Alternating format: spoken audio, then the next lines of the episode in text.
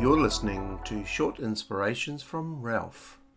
Learning to Grow Up, Part 4. In looking at James Fowler's stages of faith, the first one, unordered, is fascinating because that's the baby stage. And when a person is a baby, everything is new. Little newborns don't really know much about the world around them except that they have this zest and this enthusiasm for life. And they take their first breath. They are on that great journey to grow and discover more. When we are spiritual newborns, then the Bible talks about us being born again. So we were born once naturally, but spiritually we're born again. That's in John 3. Paul talks about becoming a new creature or a new creation. The old gone and the new has come. But as we know, both naturally and spiritually, when we are new babies, we need everything done for us. In the natural, we need our nappies changed, we need sleep times, we need the correct type of food. We need to be entertained to a certain degree. And here's the point a newborn thinks the world revolves around them, and that can also be the case spiritually. There is a great emphasis at that point of getting everything that you want. And actually, that's quite natural, naturally and spiritually.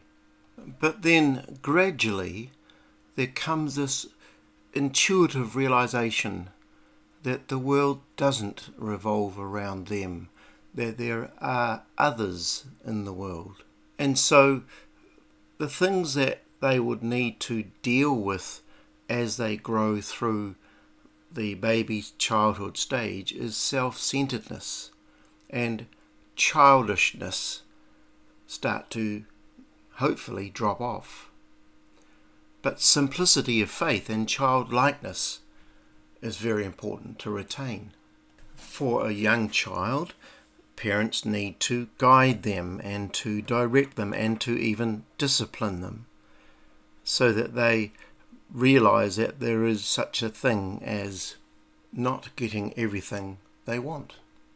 And I'm a great believer of parents bringing firm boundaries to their children so that they are not afraid of saying no to them because that has implications later in life.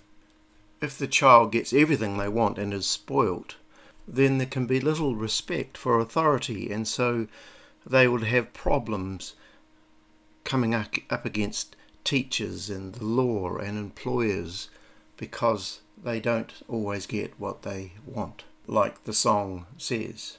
And to me, it's sad to see the rise of narcissism in our world, where people are only concerned with themselves and not others. And that's a struggle that many people can go through. And spiritually speaking, I look at it as a switch that we all have inside.